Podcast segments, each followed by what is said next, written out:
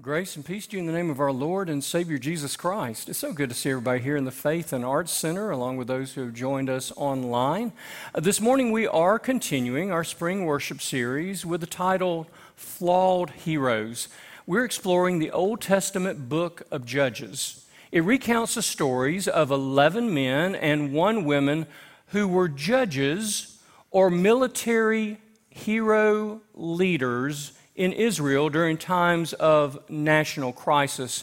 We have spent the last 3 weeks looking at Gideon, and now this week and next week, we're going to be examining Samson. Our scripture lesson begins in Judges chapter 13, beginning with verse 1. Again, the Israelites did evil in the eyes of the Lord, so the Lord delivered them into the hands of the Philistines for 40 years. A certain man of Zorah, named Manoah, from the clan of the Danites, had a wife who was childless, unable to give birth. The angel of the Lord appeared to her and said, "You are barren and childless, but you are going to become pregnant and give birth to a son. Now see to it that you drink no wine or other fermented drink, and that you do not eat anything unclean. You will become pregnant and have a son whose head is never to be touched by a razor, because the boy is to be a Nazarite, dedicated to God from the womb.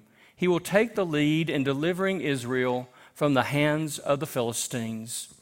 Then in verse 24, the woman gave birth to a boy and named him Samson. He grew, and the Lord blessed him. And the Spirit of the Lord began to stir in him when he was in Mahaneh Don between Zorah and Eshtaol. Amen. Paul Anderson spoke at my childhood church in the 1970s. The gold medal weightlifter was known as the world's strongest man. Guinness World Book recorded his 6,270-pound backlift as the largest weight ever lifted by a human being. Some of his other power lifts included a 627-pound bench press, along with a 1,200-pound squat and an 820-pound deadlift. He put on quite an exhibition of strength that evening. He lifted great weights with ease. He bent an iron bar in two. He blew up a hot water bottle until it burst. He tore a telephone book in half, and then at the culmination of the exhibit, he took a large nail and with his bare hand drove it nail deep into a 2x4.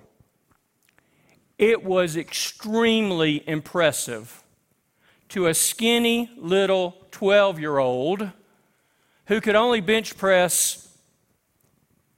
You don't need to know what I could bench press. It was somewhere between my age and between my weight. This morning, we are introduced to the Old Testament's strongest man. And you know his name. You've heard it before. The name is Samson. If we did a word association test and I said Samson, you would certainly think strength. If I said Samson, you might think of his long, flowing, uncut hair. And if I said Samson, you might think of Delilah as well. Samson was Israel's last major judge, and the book of Judges devotes more time to him than any other character. 4 chapters in all are dedicated to Samson. So when I began preparing the series, I thought I'll spend 2 weeks on his life. This week is Samson's strengths, and next week we're going to talk about Samson's weakness. Here was the issue I ran into. It had been, I must confess, a few years since I had read Judges 13 through 16. And I remembered the broad outline, but I had forgotten the tawdry details. And after I reread the story, I came to an inescapable conclusion. I don't like Samson. He is one of the most immoral characters of the Bible. I know the series is titled Flawed Heroes, but he's the most flawedest hero of them all. It brought to my mind, for those of you who are NFL fans, the quarterback mishaps of the San Francisco 49ers this past season. You may recall they started the season with first-string quarterback Trey Lance, who injured his ankle and was unable to play. So he was replaced by second-string quarterback Jimmy Garoppolo, who also had a foot injury. He was replaced by third-string quarterback Brock Purdy, who started the NFC Championship against the Philadelphia Eagles. Midway through the first quarter, he got hurt. He was replaced by fourth-string quarterback Josh Johnson, who had a concussion in the third quarter. There was a point where they thought a running back was going to have to be their QB. If you're wondering, the 49ers lost the game. But that story came to my mind because when you look into the backfield and you've got a fifth-string quarterback like Samson calling the plays, you know you are in trouble. Now, the story begins well enough. In fact, it is a relatively familiar story in the Bible. It occurs several times. There is a Jewish couple who cannot have children. The man's name was Manoah. The woman's name, we don't know. It never gets mentioned. She's Manoah's wife or Samson's mother.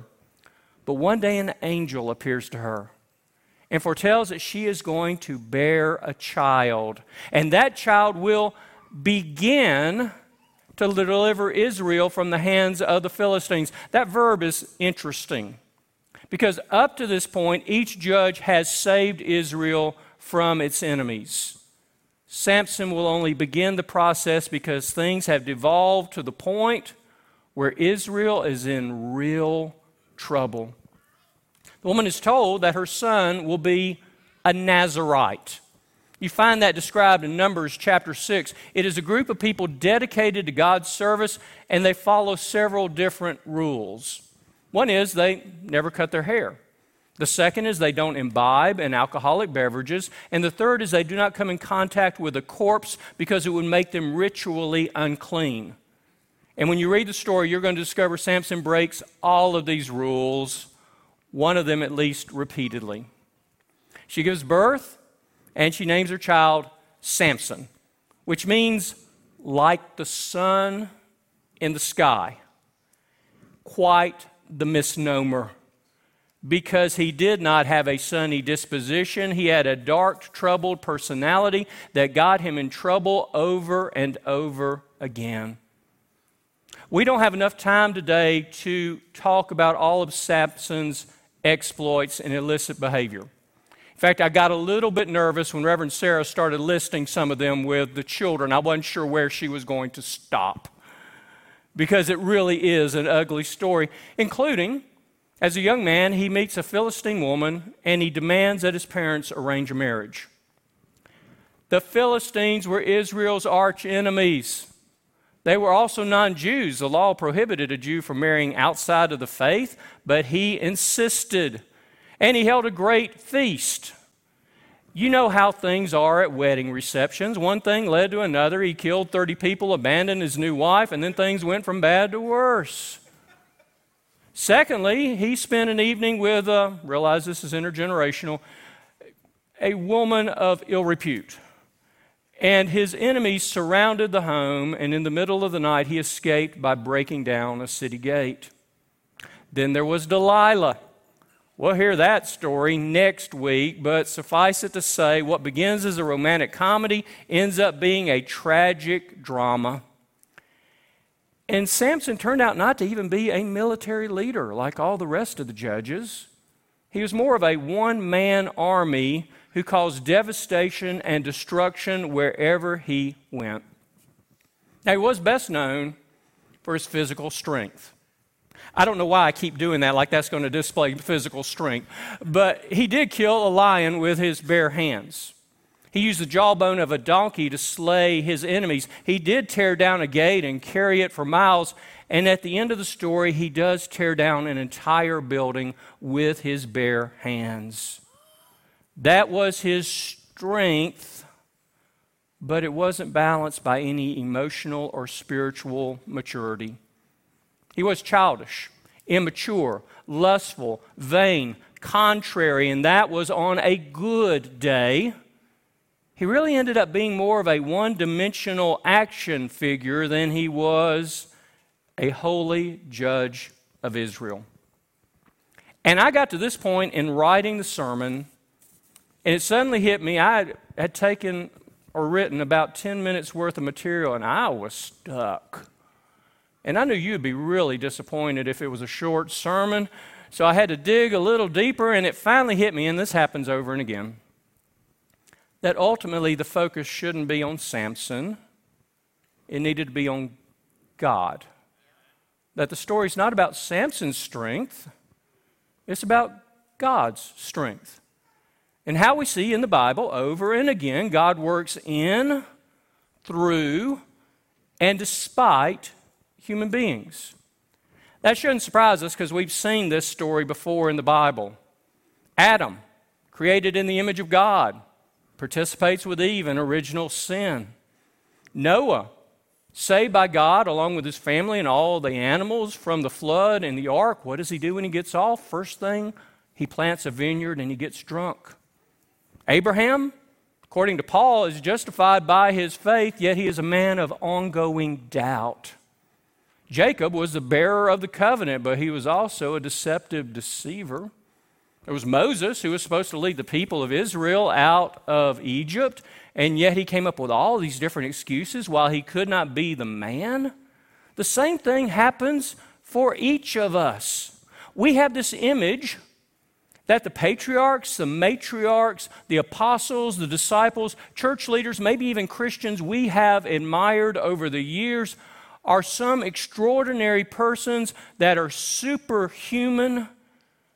And what we find is that they are ordinary people that God does extraordinary things in, through, and despite.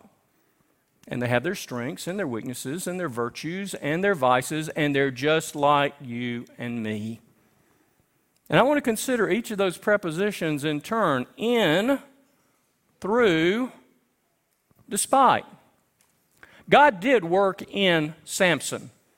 There are several occasions you hear the words, "The Spirit of the Lord began to stir in him. The Spirit of the Lord rushed into him."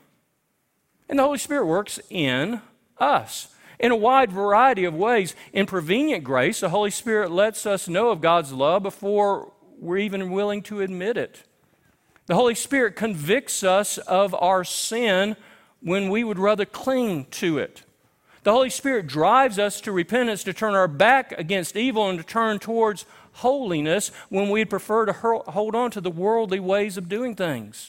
The Holy Spirit brings salvation into our lives, knowing that we, even we, are beloved of God, and an assurance that we are given life, an abundant life, an everlasting life. The Holy Spirit begins that process that continues throughout our life of sanctification, of making us holy one step at a time. The Holy Spirit empowers us to do things we could not do on our own. God works in, God works through. God worked through Samson. He was a flawed hero, but he was a hero. One of the great judges of Israel. Again, more material dedicated to him than anybody else. Despite the story, he began the deliverance of Israel from the Philistines. If you skip over to the next book, you're going to discover how he sets the stage for a young shepherd boy named David to go against the Philistine champion Goliath, and how the first kings of Israel emerge. God works through us. One of Paul's primary images of the church is we are the body of Jesus Christ. And that is not only figurative, it is literal. God's work gets done through us. We are God's mouth. If the gospel is going to be shared, it's because we speak it. We're God's hands. If kingdom work gets done, it's because we do it. We are God's feet, called to go into hellish situations to share the good news of heaven's kingdom. Another image oftentimes used in the Bible for God's people is the army of God. We hear that in Scripture. We hear it in our hymnology and in our songs. And I think in the back of our minds, all of us are convinced that out there somewhere, God has some select special forces. That they're the Rangers, the Green Berets, Forest Recon, the SEALs, Delta Team. We're it. Take a look around. It doesn't get any better than what you see right here and right now. God works through us, and God works despite us. Yeah, you read Samson's biography, and it is a series of misfortunate events. It sounds more like a story of the latest Hollywood star that has gone into rehab than an anointed judge of God. And yet God still worked despite Samson. And God works despite us. With all of our flaws and shortcomings, God still works in our lives. It occurred to me, there is a slang word in the English language, and it's an insult when you call somebody a tool. T-O-O-L, a tool. I looked up the definition. It wasn't as bad as I thought. A tool is somebody who is foolish and unknowingly used by somebody else. You know, I like to think of myself as God's instrument, but God's tool may be much more applicable sometimes. I experienced that in the act of preaching. I take what I do on Sunday morning, proclaiming God's word, very seriously and invest an inordinate amount of time and energy in preparation for this moment. And there are Sundays when everything comes into place, and I feel like I'm in the zone, and Scripture comes alive, and the text flows, and people are engaged, and I can tell when you're not. And the Spirit is present. And there are other Sundays, despite my best preparation, I can barely put a noun and a verb together. The words flow like molasses in January. I stumble and kick the text all around. And when I finally say amen, it's probably with my relief as well as yours. And I go greet people outside afterwards with a sense of embarrassment and shame. Almost inevitably, in part because God has a good sense of humor, it's on Sundays like that somebody will come up to me with tears in their eyes and say, "Your sermon spoke to me today, and it was what I needed to hear." I'm real clear that wasn't Bill Birch. I've got enough humility about me to know that. In fact, sometimes I want to go, "Did we attend the same service? Did you listen to the sermon?" But you know what happened. Somewhere between where I spoke and where they heard, the Holy Spirit intervened in the margin. And something holy and sacred and mysterious occurred. God worked despite me. And it occurs in the commonalities of our lives. Sometimes all we need to do is to make ourselves available to God. In all of our weakness and our shortcoming and our flaws and our vices. And you've heard me say before, and it's become more and more important to me the older I get, sometimes just the act of showing up is enough. There are times in each of our spiritual lives we go through barren periods, and we try to pray, and it feels like we're talking to ourselves. And the words go up to the ceiling and come back down, and we're trying to call out to God, but it feels like God's nowhere around. Show up and pray anyway. Sometimes we read God's word, and we can't figure out how it applies to our world. It feels like a dusty tome removed from my life by millennia. Show up and read the Bible anyway. Sometimes we come to church and we sit in the seats and we say, you know, this place is filled with hypocrites. I don't really like that other person in the other row. Who selected the music today? The AVL team missed a cue. The sermon, oh my goodness, don't get me started. but you show up and come to church anyway. I performed a wedding yesterday in our sanctuary, and I told the couple, this is an amazing moment, but you're going to have highs and lows and ups and downs and good times and bad, and it's going to be an adventure, but it's also going to be a challenge, and there's going to be a time when you don't feel loving or lovable and you feel the same about your spouse. Show up and treat them in love anyway. Parenthood, if you're a parent, you've already discovered this. That sweet baby they put in your arms that first time is false advertising. Parenthood is 24/7, 365, and it is a life sentence. And when they become adults, you're still waiting for that next phone call. And sometimes you want to find the place where you're supposed to be able to resign. You show up and you're a parent anyway. I've been thinking about my friends lately. Every friend I've got's a jerk. But I'm also a jerk. And there are times we say and do things with one another that hurt each other. But you show up and you be a friend anyway. And let me just say as an aside, and this is part promotion but also part insight, part of what you discover with Samson is the reason he got in trouble was he was alone. Let me say a word to men especially. If you're trying to do this by yourself, you're going to get in trouble too. It's one of the reasons we stress men's ministry here at Northside. We need one another. And we've talked about Disciple Bible Study this morning. We also got an amazing array of men's ministries. If you want to know more, talk to Jeff Rogers after service, go online. That's the end of the commercial. But we need one another. And here's the thing. People who just show up, amazing things happen. Prayer becomes renewed in our lives. Bible study becomes vital. Church attendance leads to revival. Marriages are restored. Parents get a second wind. Friendships allow, like iron on iron, to sharpen one another and to become better than who we are. Because God does work in and through and despite us.